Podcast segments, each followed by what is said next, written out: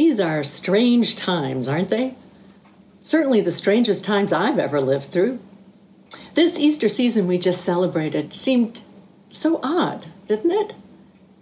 Even with all the extraordinary efforts of churches around the world to bring you into an experience of worship and praise and rejoicing at the reality of the resurrection, even with all the FaceTime and Zoom gatherings of families trying to create togetherness and celebration, even with all that, we have found ourselves by and large behind closed doors, locked in, hunkered down, laying low, anxious, even afraid at some level, if we admit it, afraid for ourselves and afraid for those we love. We're all waiting it out until we get a sign that the coast is clear. Lately, I've been deeply struck by the possibility that maybe what we're experiencing today is an Easter season far closer to that of those first disciples so many years ago. Those first disciples were afraid too.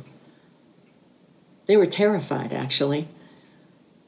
This man they'd left everything to follow, this guy who'd taught them new things, shown them amazing wonders, promised them an abundant life, this Jesus had been arrested in front of them on the eve of the Passover and nailed to a cross at the entrance to Jerusalem as a warning to anyone else who might be tempted to step out of line.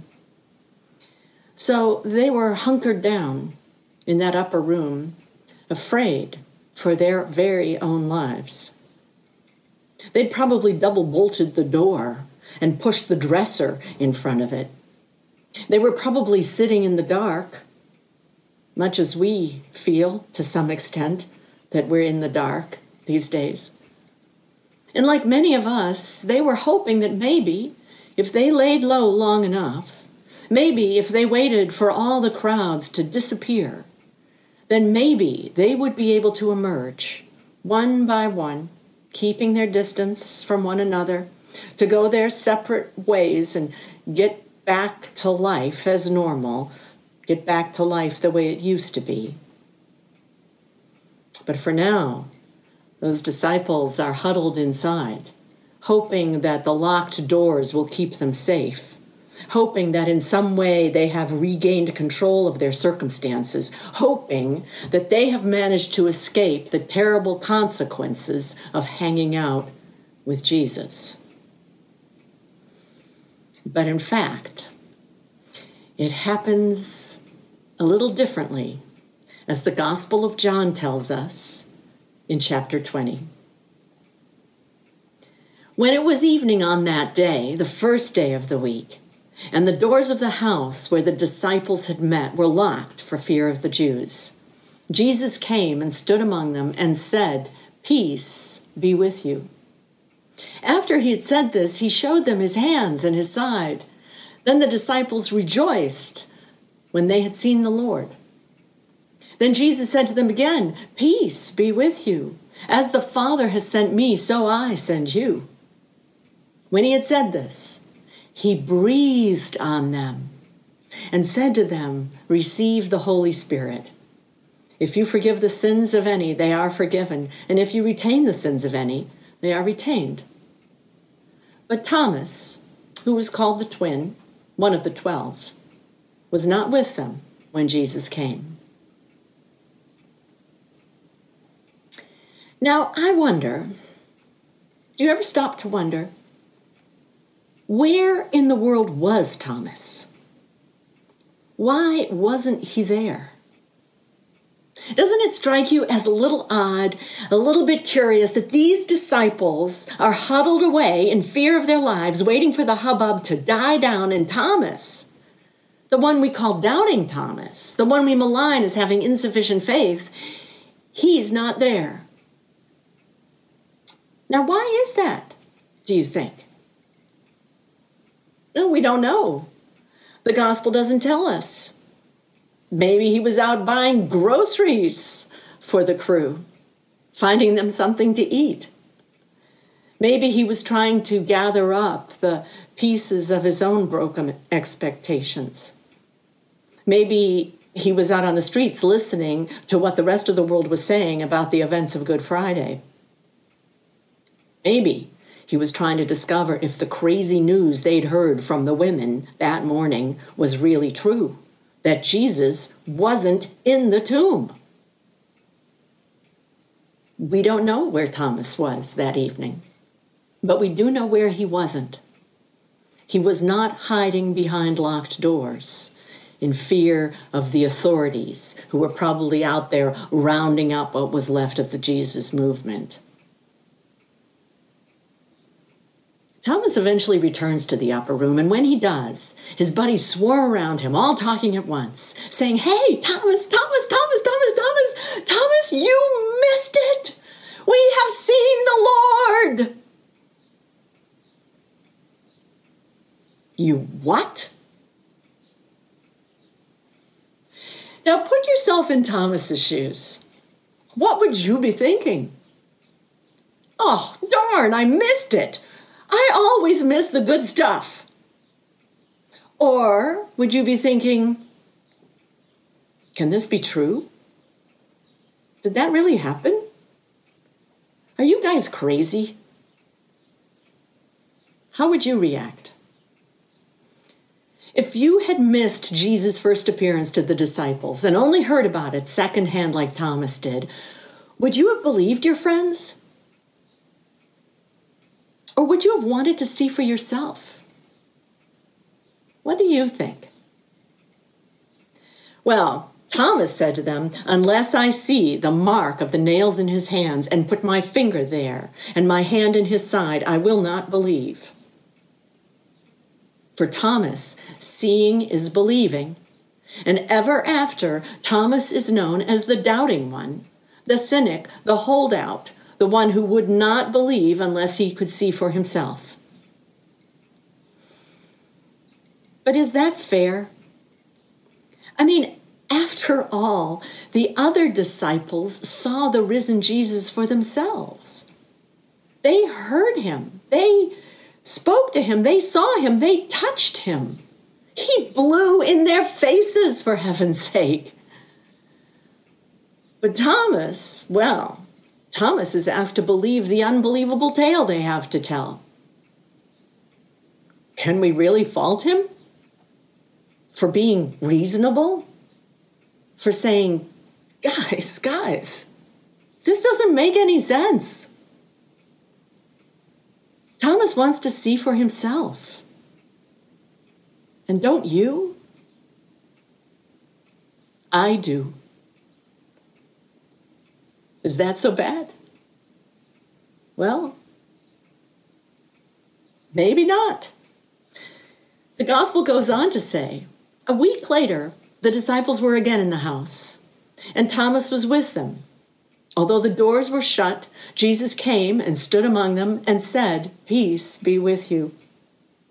Then he said to Thomas, Put your finger here and see my hands Reach out your hand and put it in my side. Do not doubt, only believe. Jesus doesn't chide Thomas for his need to see and experience, to feel and witness for himself. Not at all. On the contrary, Jesus is so tender, so compassionate, meeting Thomas in his own woundedness, his own pain as Jesus exposes his side and opens his hands to give Thomas what he needs to believe. Touch me, trace these wounds, believe in me.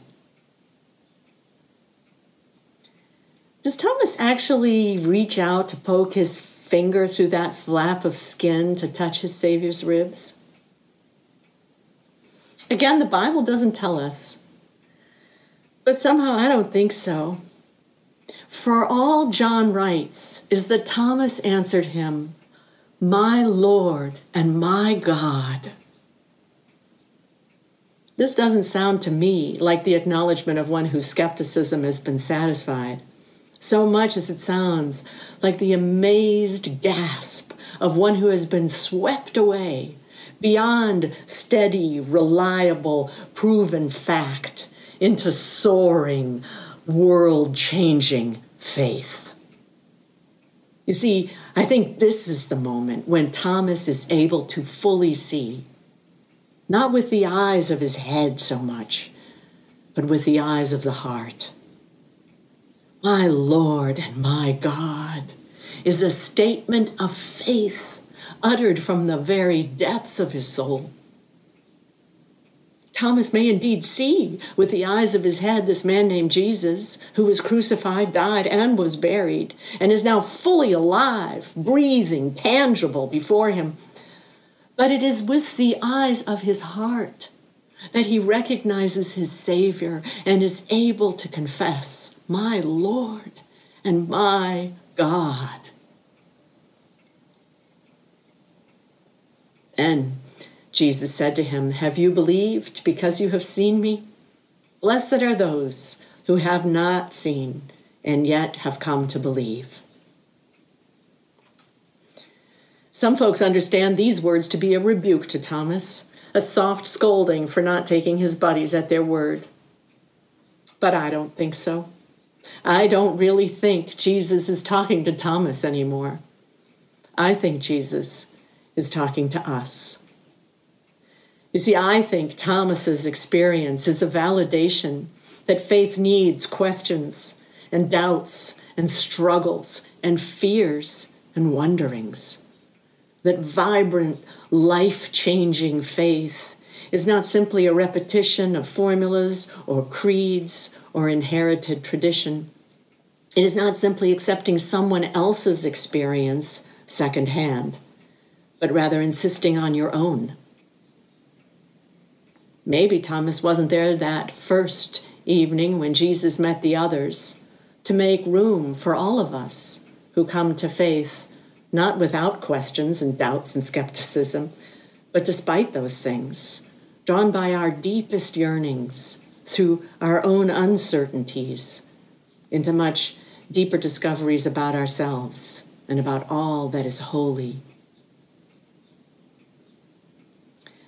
The little told story about the Apostle Thomas is that in the years following that first Easter, Thomas set off to take the news to India, where he was apparently so successful that he made hundreds of converts who venerate him today as the patron saint of Indian Christianity. In fact, he was so successful that he incurred the hostility of devout Brahmins, who speared him to death in 72 AD in the coastal town of Mylapore. To this day, hundreds of South Indian Christians make pilgrimage there every year to venerate his name. This is the legacy of doubting Thomas, the holdout disciple, the one who yearned for a living encounter with Jesus, who insisted on having his own experience of the resurrection, who dared to confess uncertainty in the midst of others who were certain. A man whose intimate experience of Jesus so captivated him that he was compelled to take that news to the ends of the earth, to stake his very life on it. And isn't this, finally, the miracle of the resurrection? That when we insist on seeing and knowing God for ourselves, having our own experience of the living Christ, that our story takes hold of us, changes us, emboldens us, empowers us, and sends us out, ultimately, beyond our closed doors, to live a faith that can change the world. Let us pray. My Lord and my God. Fill us with such faith today, we who have not seen and yet believe. Encourage us in our doubts and hesitations.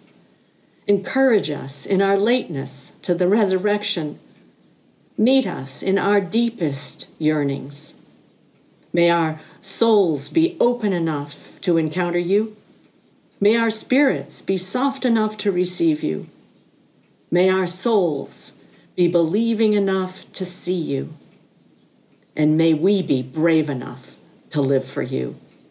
We pray in your sure and strong name. Hallelujah.